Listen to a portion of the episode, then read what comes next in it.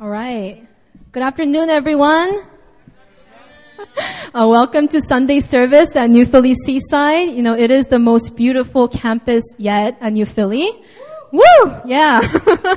um, actually, for those of you who are new to our church, back in 2010, Pastor Christian started a sermon series through the nine core values of our church. Um, and before I go on, I just want us to go through it. If you know these core values, please say it with me, church plant team. okay. Um, the first one is be extravagant in worship. Number two, freedom is for everyone. Number three, father the fatherless. Number four, be faithful in small things. Number five, the anointing flows from the top down.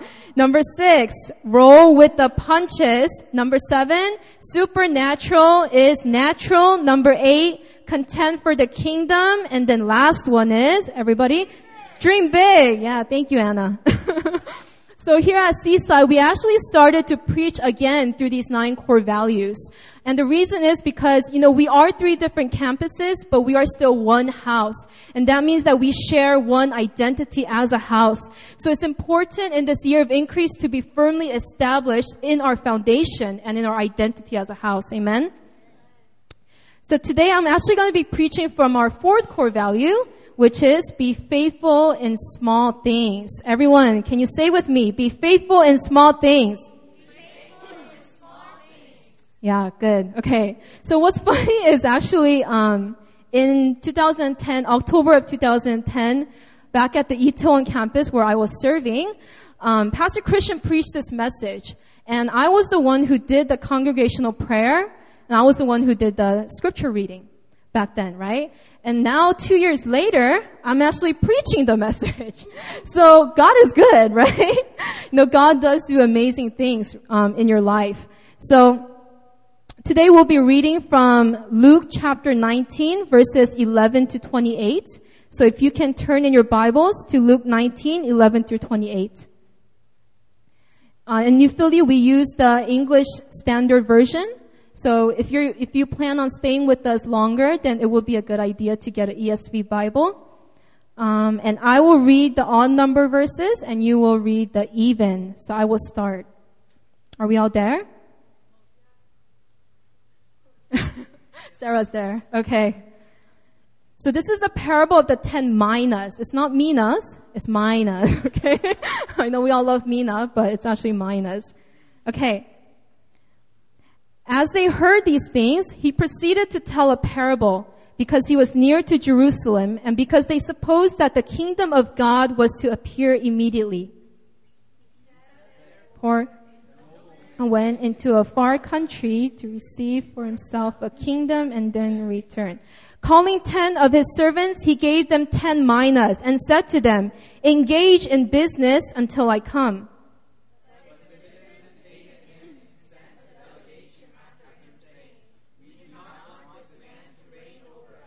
When he returned, having received the kingdom, he ordered these servants to whom he had given the money to be called to him, that he might know what they had gained by doing business.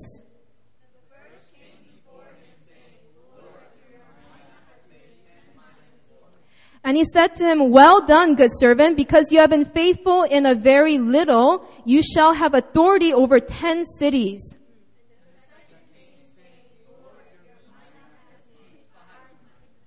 And he said to him, and you are to be over five cities.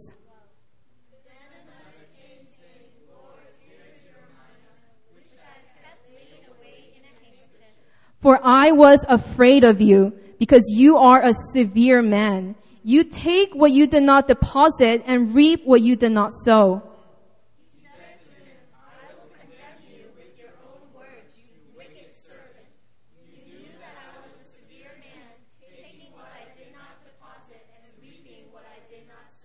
Why then did you not put my money in the bank? And at my coming, I might have collected it with interest.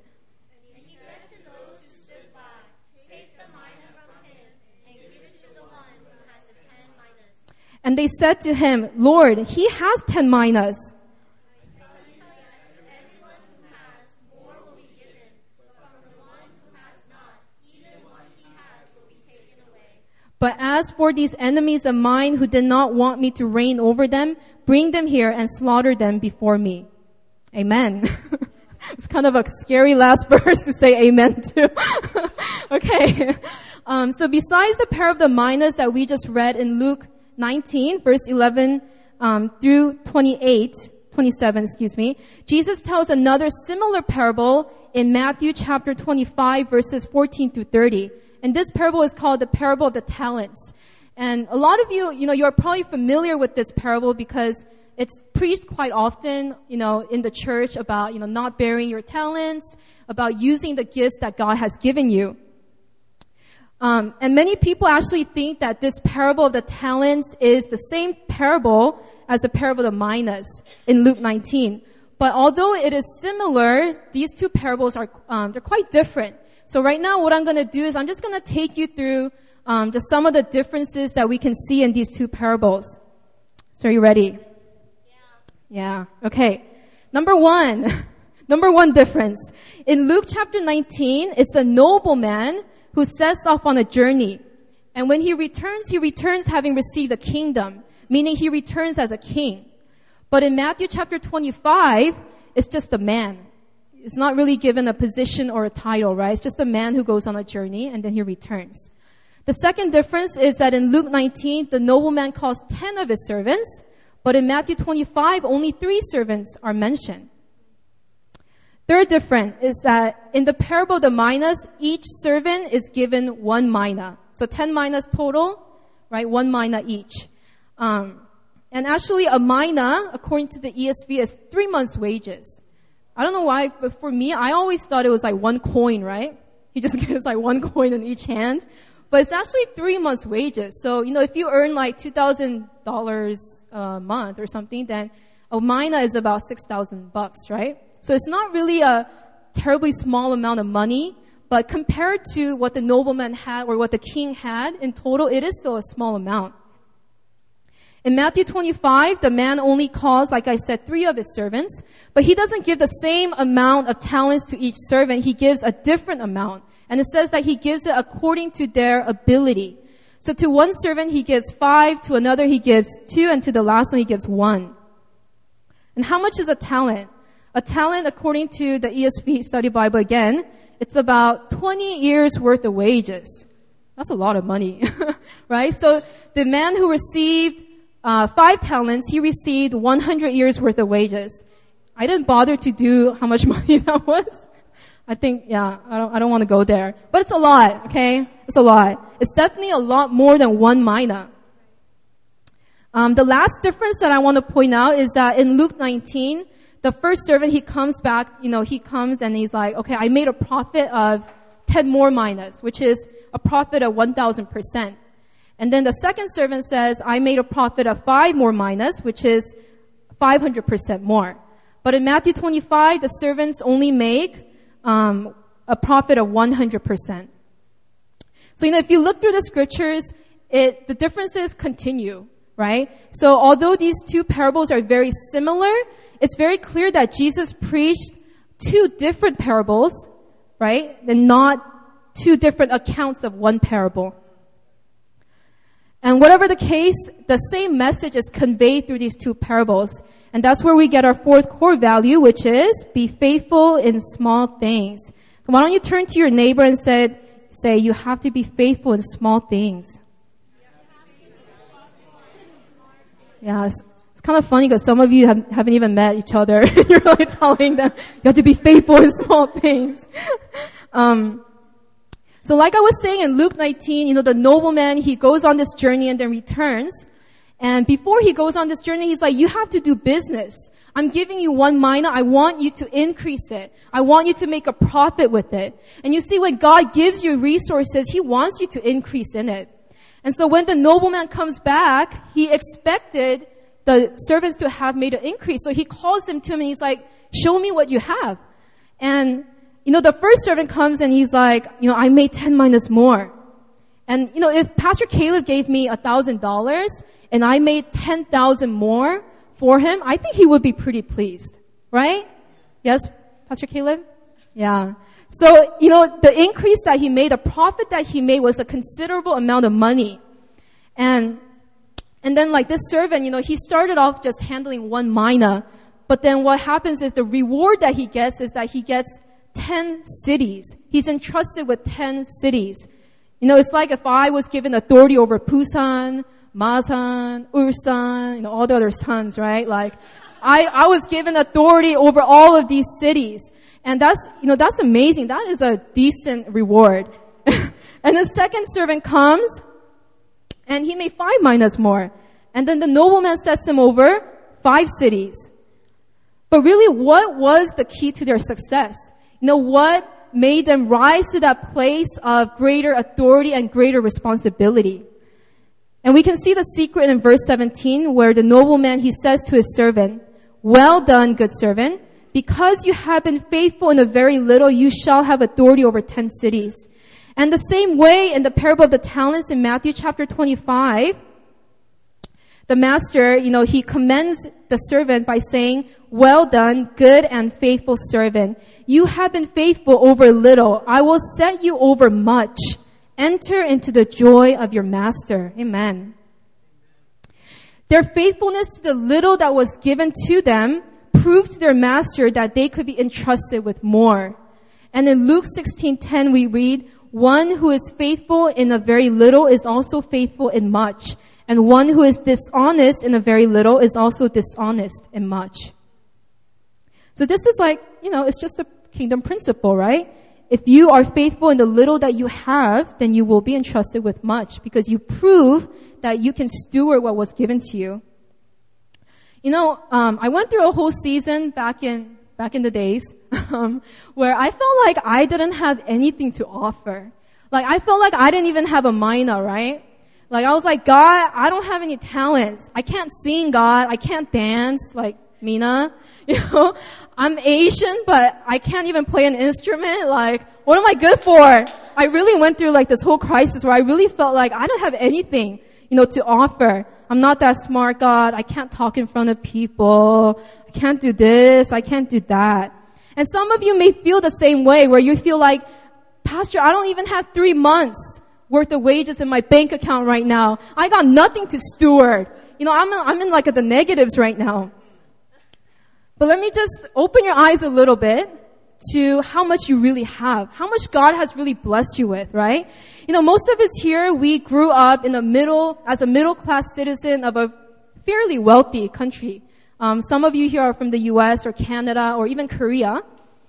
Um, and most of you here are richer than about 80% of the world who lives on $10 or less every day. Most of you here, you have a college education. Um, like Pastor Caleb mentioned, yes, I do have a master's degree um, in Christian counseling. So some of you, you know, you have a you have a bachelor, some you have masters, some of you maybe even a doctor, right?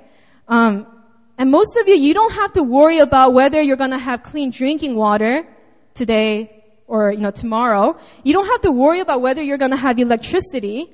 You know, the resources that are really in front of you are mind-boggling if you are, if you can open your eyes to it. There's, these are like educational resources, technological resources, social networking, like Facebook, you know, spiritual resources even. The very fact that you and I can worship here in freedom, that's amazing. You know, back up in, in North Korea right now, people are being persecuted for their faith. But here we have the option of choosing whether we want to come to church or not. And we cannot take these things for granted because once you start taking it for granted, you start treating it with contempt. But I'm not trying to make you thankful right now. I'm not like, yeah, you gotta be thankful and, and be grateful. Yeah, you do, but that's not my point. Like what I want you to, you, you know, is right now for you to move beyond thankfulness to actually start stewarding what God has given you. It's receiving with thankfulness and stewarding with wisdom. And you know, stewardship is not just taking what you have and keeping it. Just keep my hundred dollars in my, under my pillow, right? No. Stewardship is about multiplication. You know, it's about taking what you have and multiplying it. No, a lot of us here, we have big dreams. Now, I remember when I met um, Dan Humphrey right there in his hat and pink pants. um, but I remember when I first met Dan, I was having a conversation with him. You know, we were out evangelizing in a bar. And, you know, one of the things I remember when talking to Dan was he was like talking about Steve Jobs and how he wanted to be the next CEO, right? like, like Steve Jobs. And I was like, man, that's good. Like, that's amazing. And, yeah, you know, at New Philly, we encourage you to have big dreams. It's our last core value. Dream big. But, you know, a lot of us, we have this dream of being the CEO of our own business and, and managing our own employees. But first, God wants to see whether you can manage your classroom as a teacher. You know, whether you can manage your students that God has entrusted to you. And some of you, you know, you may be looking at me preaching right now and be like, oh, you know, I just want to take that mic because I could preach so much better. You're like, I'm such an anointed communicator. I could, you know, really bring the word, like really bring the word. And you just want to take my mic right now. But, you know, if Pastor Caleb comes up to you and says, hey, can you, you know, take out the trash? And then you get offended. it's like, why is he asking me to take out the trash? You know, why is he asking me to do this menial job when I'm so much more gifted? I'm not gifted in taking out the trash. You know, I'm gifted in speaking. And, and, or Anna, our sister, right there, sitting there, and she's our service team leader, everybody. And she comes up to you and she says, hey, you want to join the service team? And then you're like, uh, no. you know, or when she asks you to come on time to service team, you know, you don't come. You don't show up or you don't even come on time. But God is looking at these things you know, he's looking at whether you will be faithful in the very little tasks that he gives you. And here at New Philly, we recognize your anointing. We recognize your gifting. We celebrate it. We celebrate your dreams. We want you guys to fulfill your destinies. But uh, your gifting and your talents, your anointing, it'll never be valued above your faithfulness and your character. So even if you can heal and prophesy like Todd White, if you guys don't know him, he's a famous evangelist. Um, even if you can, you know, you know, lead worship like who's amazing? Chris Quailala? I don't know how to say his name. Anyways, so, so you will not be promoted into that position of leadership um, unless you've proven yourself to be faithful in the very little things. And this isn't because Pastor Christian or the leaders of the house are insecure. You know, we're not scared that you're going to take the mic from us. But it really is for your sake. It's because we, before you are released into your gifting, we want you to grow in the character that will be able to sustain it. You know what happens if you're released into your gifting prematurely? What happens if a baby is born prematurely? You know, it's very dangerous. It threatens your life. And the same way, when you are released into your gifting, you're released into that place where, you know, you're going for your destiny too fast, you know, it can actually ruin you. Um, right now, I just want to talk about a brother uh, who actually exemplified for me just uh, being faithful in small things, and he's a very noble man because his name is Noble Samignon, like Mila says. but it's actually not Samignon; it's uh, Sam- Saminen. Yeah, yes, I got it. Okay.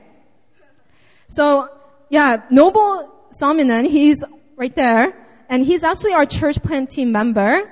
Um, and our brother Noble, he started coming out to New Philadelphia back in our Itaewon church plant days. You know, we planted a church in the Itaewon area of Seoul in April of 2010. And Noble started to come out a couple months after that. And, you know, we were meeting at this bar called King Bar on Hooker Hill. And this King Bar, this King Bar was not very kingly it was actually very dark and dirty and smelly. Like this is like a mansion compared to it, right? You guys have to be thankful, really. Like when we were at King Bar, it was pretty, pretty, yeah, bad. But, you know, after every service, what we had to do is we had to, um, like take the chairs and tables and rearrange them so that they can open up for business, right? To actually be a bar. And I remember one day, you know, I was doing what we were doing, you know, we were just moving all the chairs and these chairs are not like these red uh, swivel chairs that we had that's nice. It's like these huge black chairs that are really heavy. And I look to my side and I see this random white guy and he's like moving all these chairs And I was like, who is this, right? Like, I don't think any of us asked him to do anything like that. But he was already on it. He was moving these chairs. He was taking out the trash. You know, he was going for it. And after that, um, Noble just helped out our team a lot. And, you know, he wasn't even on service team. I don't think there was a service team back then. But, you know, he was going above and beyond what was required of him. And then, um, you know, as Itaewon campus grew, we are like, okay, we need to find a service team leader. We needed to find a service team leader. And the first person that the pastors thought about was Noble. It was like, it just made sense, right? And the reason why is because he had already proven that he could be faithful in the small things. And you know, for Noble to come to Busan, that made sense too, right? Because he had already proven that he could be faithful in the small things. You know, when we look at like people um, of amazing character and anointing, um, like Noble or Pastor Christian and Pastor Aaron, who are our spiritual father and mother of the house, when we look at these amazing men and women in the Bible, like Moses, David, Joshua, and you know, Paul, you know, it's easy to just focus on their victories. It's easy to just focus on their anointing. You know, when you look at Moses, you're like, man, he parted the Red Sea. He delivered the Israelites, you know, by these amazing signs and wonders. You know, when they came out of Egypt, he led them through the wilderness, you know, for 40 years. You know, even when they were stubborn and rebellious, he was their mediator. He was their intercessor. And it's easy to focus on that. But you know, we forget that Moses spent 40 years tending a flock of sheep for his father-in-law Jethro before God ever called him from the burning bush. 40 years of preparation. 40 years where God was training him in the wilderness before he became a shepherd over the Israelites. A lot of us, we want the promotion right away. We want to fly, you know, we want to, like I was, you know, singing earlier, touch the sky. we want to soar. But you know what? God wants to use a man or woman of God mightily he always trains them and develops their character in the hidden place. So in the Bible, you see that God is never anxious about releasing people into their calling and their destinies. He's not worried about it. He takes his time. Like he really takes his time. Sometimes you're like, man, he's so slow. But you know, God is never slow. And you know, even Jesus, he started his ministry in his 30s. David was, you know, he was anointed as king by Samuel, but it was 20 years or more later that he actually rose to the position of king. So he's not worried about, you know, when he's gonna use you. God is always more concerned about who you are, who you're becoming, and he's always more concerned about your relationship with him. Brothers and sisters, quick promotions lead to quick results. But in order for your life to have lasting impact, God needs to first develop you in the hidden place. You know, you cannot expect God to promote you to a place of authority and power like King David without first learning how to be faithful in the hidden place like he was when he was tending sheep. You know, you cannot expect to be a Moses who delivers a whole nation. I know some of you have dreams about going to North Korea and church planting there. But, you know, before you do that, God is saying, I put these few people here under you. How are you going to tend to them? How are you going to shepherd them?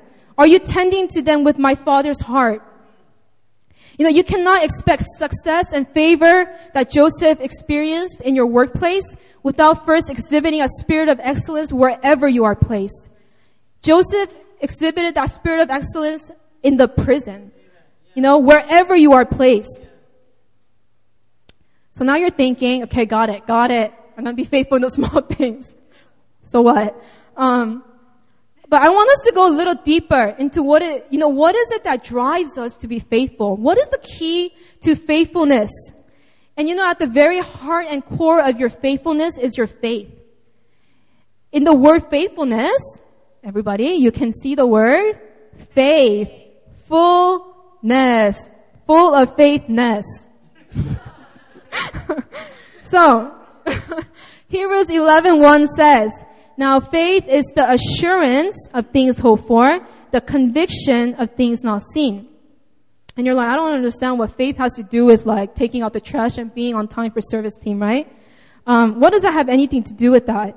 Let me just read another verse, Hebrews chapter 11 verse 6. Actually, why don't we turn there? Guys, turn to 11, Hebrews chapter 11 verse 6. If you're there, say amen.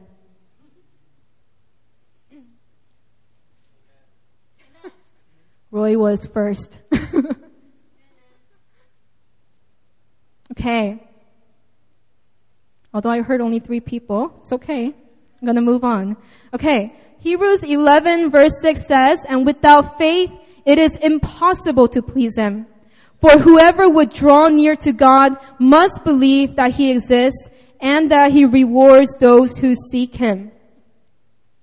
Your faithfulness in small things is first of all driven by your faith that He exists. Number one, right? And number two, your faithfulness is driven by the expectation that He rewards you for your faithfulness. Did you know that God is a rewarder?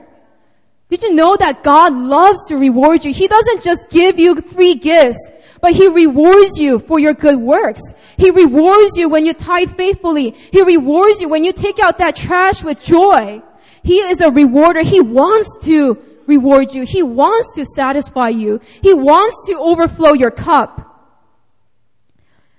You know, um, sometimes when we tithe, we tithe for the wrong reasons. We're like, oh man, I have to tithe if I want to be a member. I have to tithe if I want to avoid the awkward confrontations that we talked about, you know, in the membership pledge. You know, I have to tithe if I don't want to get that curse on me. But that motivation is a fear-filled motivation. But when you tithe and you tithe knowing that God is Jehovah Jireh, you tithe knowing that you depend on Him for your um, livelihood, and you tithe knowing and knowing His goodness, knowing that He's a good Father. And when that happens, God will chase you down with financial blessings. He will love to reward you. Know, a lot of times we have um, difficulty with our quiet times. I've noticed that, you know, when I'm, um, you know, as a community care pastor, some people come to me about quiet times. And some of us have, you know, difficulty really finding the time or the motivation to do it faithfully, right? But I really believe that sometimes it's because we don't see it as rewarding. You know, sometimes we, you know, we go before the Lord with no expectation that He's gonna come meet us. We go before the Lord with no expectation that He's gonna reward us for our faithfulness. So when we go to the Lord, there's no expectation in our hearts, there's only a sense of duty. But you know what? God wants to encounter you. He wants to touch you. He wants to pour out His presence in your quiet time with you. But because you have no faith in the rewards, the rewarding presence of God, you become faithless and you don't become faithful in your time with the Lord. Uh, brothers and sisters, it's okay to expect reward. I mean, it's not just okay, it's not just condoned in the Bible, like, oh yeah, you, I guess, you know. It's not just encouraged even. The verse that we just read says, you must believe that He rewards you when you seek Him. It's a command. It's necessary in the equation of faith. It's necessary in order for you to be faithful. You know, the religious spirit says that you shouldn't expect rewards from God. And by religious spirit, you know, I mean having a form of godliness but denying the power. Denying the power of the Holy Spirit. And the religious spirit says you shouldn't expect rewards. You know, when you do bad, uh, expect punishment. Because God's up there and He has this rod and He's gonna, you know, hit you over the head with it. But if you do good, don't you dare expect reward. Because that's a given. You sh- of course you should do good, right? And so we, we live this life with no expectation of the rewards of God. And the religious spirit says that the holier you are, the less you should desire anything from God, and the more you should desire to give to God. You know, if you desire anything back from God, then the lie is, you're being selfish. You're not being selfless, you're being selfish. But can I just say, selflessness is not about expecting nothing for yourself. Selflessness is about being so filled with the goodness of God, being so assured of His abundance that even when you give all, you're okay because you've already gained everything. And there's no loss in the Lord. There is no lack in the Lord. That is selflessness. You see, the very definition of faith that we just read in Hebrews It necessitates a faithfulness that is motivated by looking forward to the rewards of God and the understanding of God as rewarder. Um, when I uh, grew up, I grew up with a father who wasn't very, uh, you know, he was, a Korean father and he had a lot of temper issues, right? So I had this image of the father as very angry, scary, distant, um, not a very loving, you know, kind, compassionate father. And a lot of us, you know, we've grown up with different fathers and we have a, a image of the father. Um, each of us, we carry a different image of the father. And some of us, we see God the Father as like a slave master. You know, like all he wants to do is just, is just use you, right? And all he wants to do is just take from you. He doesn't give you anything. He just takes from you all the time. All he wants is your time. All he wants is your money. All he wants is, you know, your service. But you know, he is a good father. God is a good father and he is a good father who loves to give good gifts to his children. You know, even as a, um, I'm a teacher right now. excuse me. I'm a teacher right now and I actually never had a um, full-time teaching job until this year. And I discovered that children really love candy. and they really love rewards. Um, so I, I, carry around candy as like a reward, you know? And two of my um, sixth grade boys, they really wanted candy so much that they went down on their knees and were like, teacher, you know, can you give me candy? And I just, I was like, hold on, hold on, let me get my camera. I was like, so I took a picture of them, but I actually didn't end up giving them candy, unfortunately. But um, children just love, they're just naturally drawn to rewards. You know, as a father, as a mother, when you have your own children, you would want to reward your kids. When they do something good, they clean their room, you're like, you know, you can watch TV for X amount of time. Or, you know, you give them rewards. It's a natural desire. And how much more do you think the Lord wants to reward you? You know, God is saying to you, you know, you need to believe that I'm faithful to reward you. You must believe that I'm a God who rewards your fasting, who rewards your prayers in the secret place. There's nothing wrong about rewards, you know. It's in the very nature of God as Father. Your faithfulness, brothers and sisters, is dependent on your faith in the goodness of God as the one who is faithful to reward you. So what's the opposite of faithfulness? Now, the opposite of faithfulness, if you read in the parables, um, the last servant in the parable of the talents, when he comes to the master and he has nothing to offer, nothing that he made, what does the master call him? Does anybody remember? You slothful and wicked servant. You slothful and wicked servant. In other words, you lazy and wicked servant. See, the, the servants who actually made a profit, he looked at them and he said, well done, good and faithful servant. But instead of saying good to the servant who made no profit, he said, you wicked. And instead of saying faithful, he said slothful or lazy. So the opposite of faithfulness, according to the parables that we just read, is laziness. But a lot of us, we don't, you know, we don't equate laziness with wickedness. You know, if I spend all my time on the couch, drinking Coke and eating chips, watching movies, and I didn't do anything constructive with my life, you know, maybe you would be like, hey, Lydia, I think you should be a little more disciplined, you know, actually get a job, do something. But you know, you wouldn't say like, oh, you wicked girl. You know, you would not say that.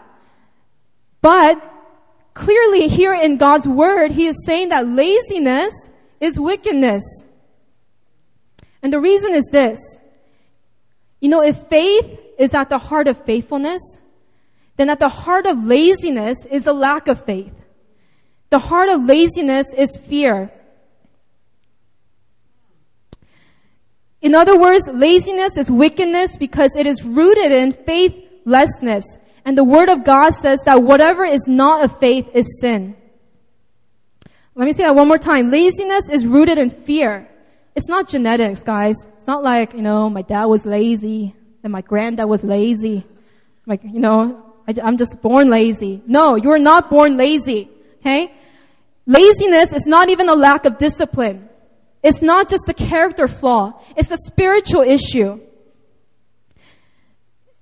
It's because you are oppressed by fear. You know what happens when you have fear in your heart? Now, I'm really scared of bugs. Um, I think most girls are. If you're a guy and you're not scared of bugs, imagine like a lion or something, right? But let's say you come across a bug or a lion, okay, and you're just freaked out. Like, what would you do? There's, I think, two responses. One, you can run. Or two, you freeze. Okay? You see, when you experience intense fear, you either become paralyzed or you become overly active. So for those of you who become overly active, it's probably that you're struggling with perfectionism. Now you're so driven, but you're driven by the wrong things. You're driven to excel, not because of the spirit of excellence, but because of fear. But back to laziness. Laziness is paralysis in your life because of the spirit of fear. Let me explain a bit more. You guys, you guys with me? Okay. In Luke 19, the lazy servant, he comes to the master and he said, Lord, here is your mina, which I kept laid away in a handkerchief. For I was afraid of you, because you are a severe man. You take what you did not deposit and reap what you did not sow. And in Matthew 25, the lazy and wicked servant says, Master, I knew you to be a hard man, reaping where you did not sow, gathering where you scattered no seed. So I was afraid and I went and hid your talent in the ground. In both parables, the servants are saying, Master, I didn't steward what you gave me because I know you are a harsh man. You are a hard man. And so I was afraid. Instead of believing in a generous and loving God who rewards you for your faith, many of us live in fear, afraid of God who is in your mind and the image of God that you have is he's a harsh man. He's a hard man. All he does is want to take from me. All he does is punish me if I do wrong, but never reward me when I do good. And so rather than faith, these two servants, they were filled with fear. They were afraid. And that fear led them to become lazy, led them to bury their talents, and to become unfaithful. Their fear paralyzed them from taking what they had, the opportunities that were given to them, the gifts that were given to them, and multiplying it and stewarding it. Now, I don't know why I wrote this example here, but um, do you guys know a, a guy named Antoine Dodson? hide your kids, hide your wife. you guys know that? It's this man um, in the pro. He was living in the projects of Alabama and then, you know, there was this incident where this man um, climbed through the window or something and tried to rape his sister. And he was interviewed, and then, you know, he became really famous because just of the flamboyant way that he was like talking. And he actually like, I think recorded a song um, with it, and it became like it was like on the top 100 of Billboard charts and something like that, right? But basically, in the lyrics, it's like hide your kids, hide your wife. You know, he's climbing in your windows, he's snatching people up. You see, when there's fear, you start to hide things. You start to hide even the things that are good. You hide things um, because you're afraid that it's going to be taken from you. You see, the greatest opposition to your faithfulness and the root of your unfaithfulness and your laziness is fear. And what is fear? Now, fear is essentially is believing more in the devil than in God. It's a twisted understanding of God's character, and you're mis misattributing misattributing um, the devil's character as as the, as someone who steals, kills, and destroys to God. You know, when God is the one who gives life and gives life abundant, you think that He's a God who steals, kills, and destroys you. Um, I used to be afraid that if I surrendered everything, that I would be a martyr. And then, you know, Pastor JM, who's our, um, one of the pastors in the Eton campus, he was like, martyrdom is a calling. And then I was like, oh man, that's not my calling. Thank you, Lord. You know, like, but I used to be genuinely afraid that if I gave everything that I would be martyred. And, and some of us, you know, we have that fear, like, what if I give up everything? What if I surrender everything? Like Anthony was, um, he was, uh, singing, you know, like, giving it all up, right? Like, what if I do that? What if he sends me to Africa? What is, what if he sends me on a church plant somewhere? And, and so you become afraid of letting go of different things in your life, different habits, different crutches. And you don't have the faith that God is more than enough, that he can satisfy you. And you know, this is what Pastor Benjamin, who's the spiritual mentor of Pastor Christian, says. He calls it hard man theology. God is a hard man. He wants to steal all my joy. No? You know, some of you, you're, you're not afraid of what God can do, but you're afraid of what his body can do. You're afraid of the church.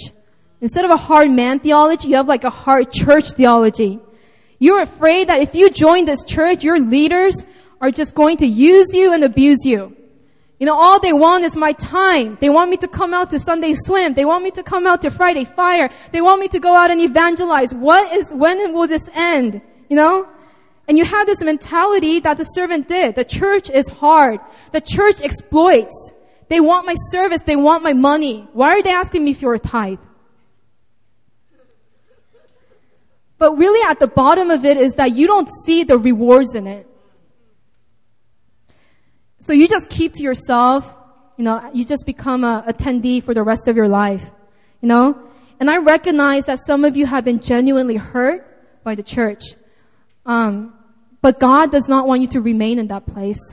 He wants you to be healed by His perfect love, and oftentimes that perfect love is actually demonstrated by His body.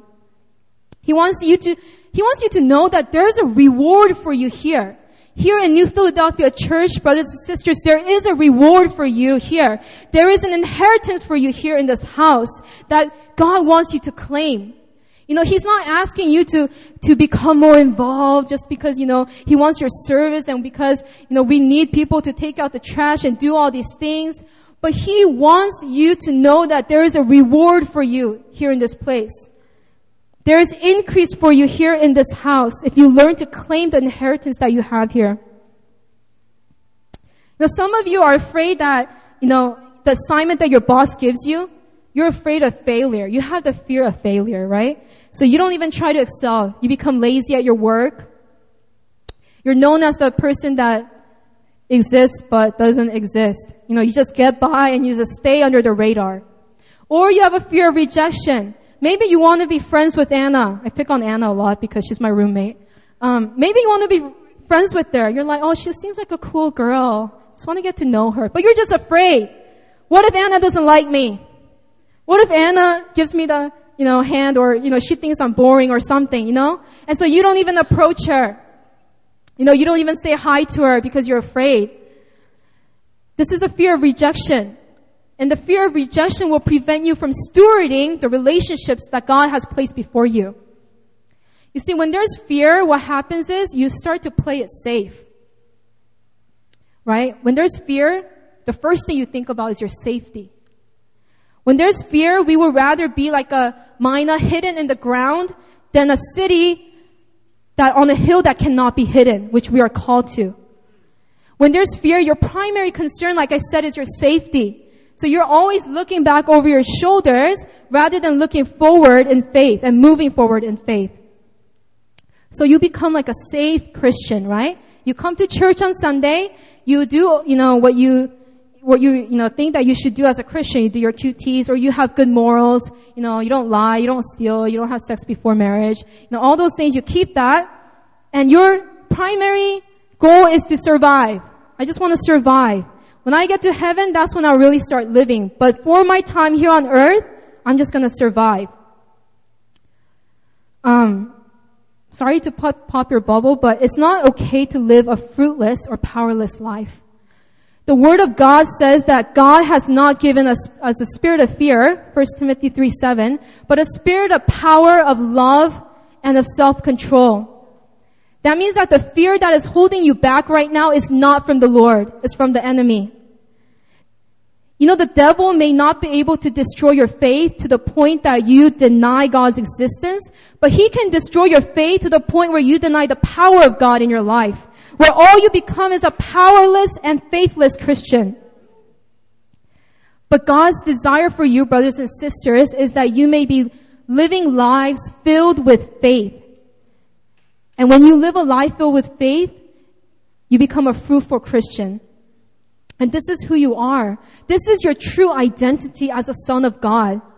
You are more than a conqueror. You are victorious. God calls you to be a mighty warrior. You may be ridden with fears right now, but you know, Gideon, he was so fearful in the Bible. He was like hiding in a wine press, right? But the angel of the Lord came to him and said, what, what did he say? You guys know? You mighty warrior. And God is looking at you and saying, you are a mighty warrior. You are more than a conqueror. And you must take a stand to fall, not fall again into laziness and fear any longer. It's time to take a stand. You know, first you have to believe in the goodness of God, that He is faithful to reward you, that when you are faithful in small things, that He will reward you. You must believe that His perfect love drives out all fear. You must believe that He is the God who is faithful to you even when you are faithless.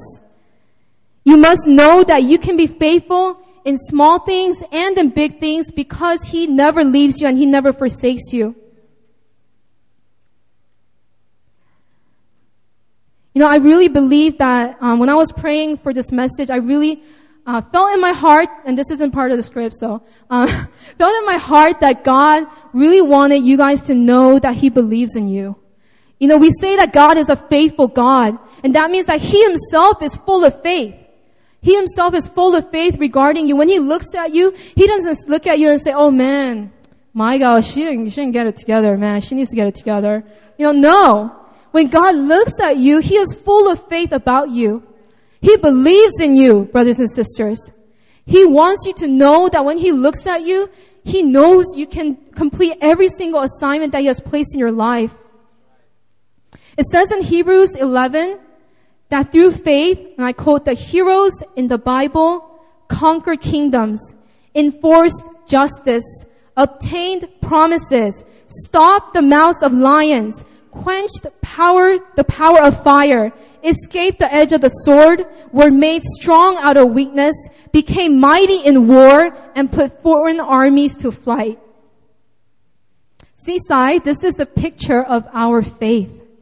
Our faith is not stagnant. Our faith is not weak. Our faith is not unfruitful. Our faith is not boring or dull. Faith is dynamic. It is powerful.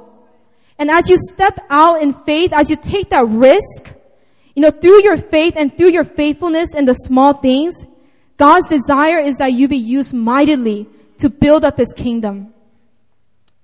Amen. Okay. That's actually the end of my sermon.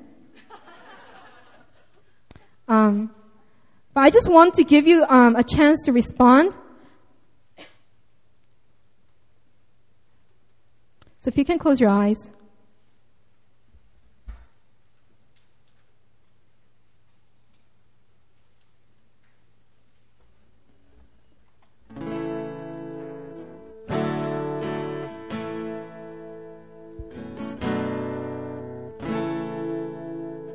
Know, whenever we do altar calls here at Seaside, there's been a lot of hesitation. And I just want to break that hesitation off of you guys right now. You know, there should be no hesitation in this time, in this season, guys. This is not time to hesitate. This is time to run. This is time to claim your inheritance. This is time to put away your fears and to step forward in faith. And so this altar right now here, this, this space right now, this ground here, you know, it does, it looks just ordinary, but it's not. Because God has anointed this place with His Holy Spirit. And what He wants you to do right now is He wants you to step out in faith. You know, I feel like there's people here who need to know that there's someone who believes in you. That there is somebody who looks at you and says, I believe in you. You know, some of you, you never received that kind of word. Some of you, you've only been You've only been discouraged. When you talked about your dreams, the only thing that people did was put you down.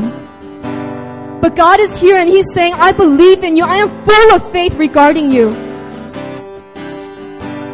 And some of you, you have so many fears that have been blocking you. You see, God has always been faithful, brothers and sisters. God has always been faithful to you. He has never left you. The only thing that is different is that your fears have been blocking you from seeing His faithfulness. And I just feel right now that, you know, it's time to put aside the fears in your life. And it's time to open your eyes, ask the Lord to open your eyes to see His faithfulness and to see His rewards. He has rewards here in store for you. He has an inheritance here for you. And your fears will always block you from going to that place of, of really claiming that inheritance. So I just want to open up this altar right now.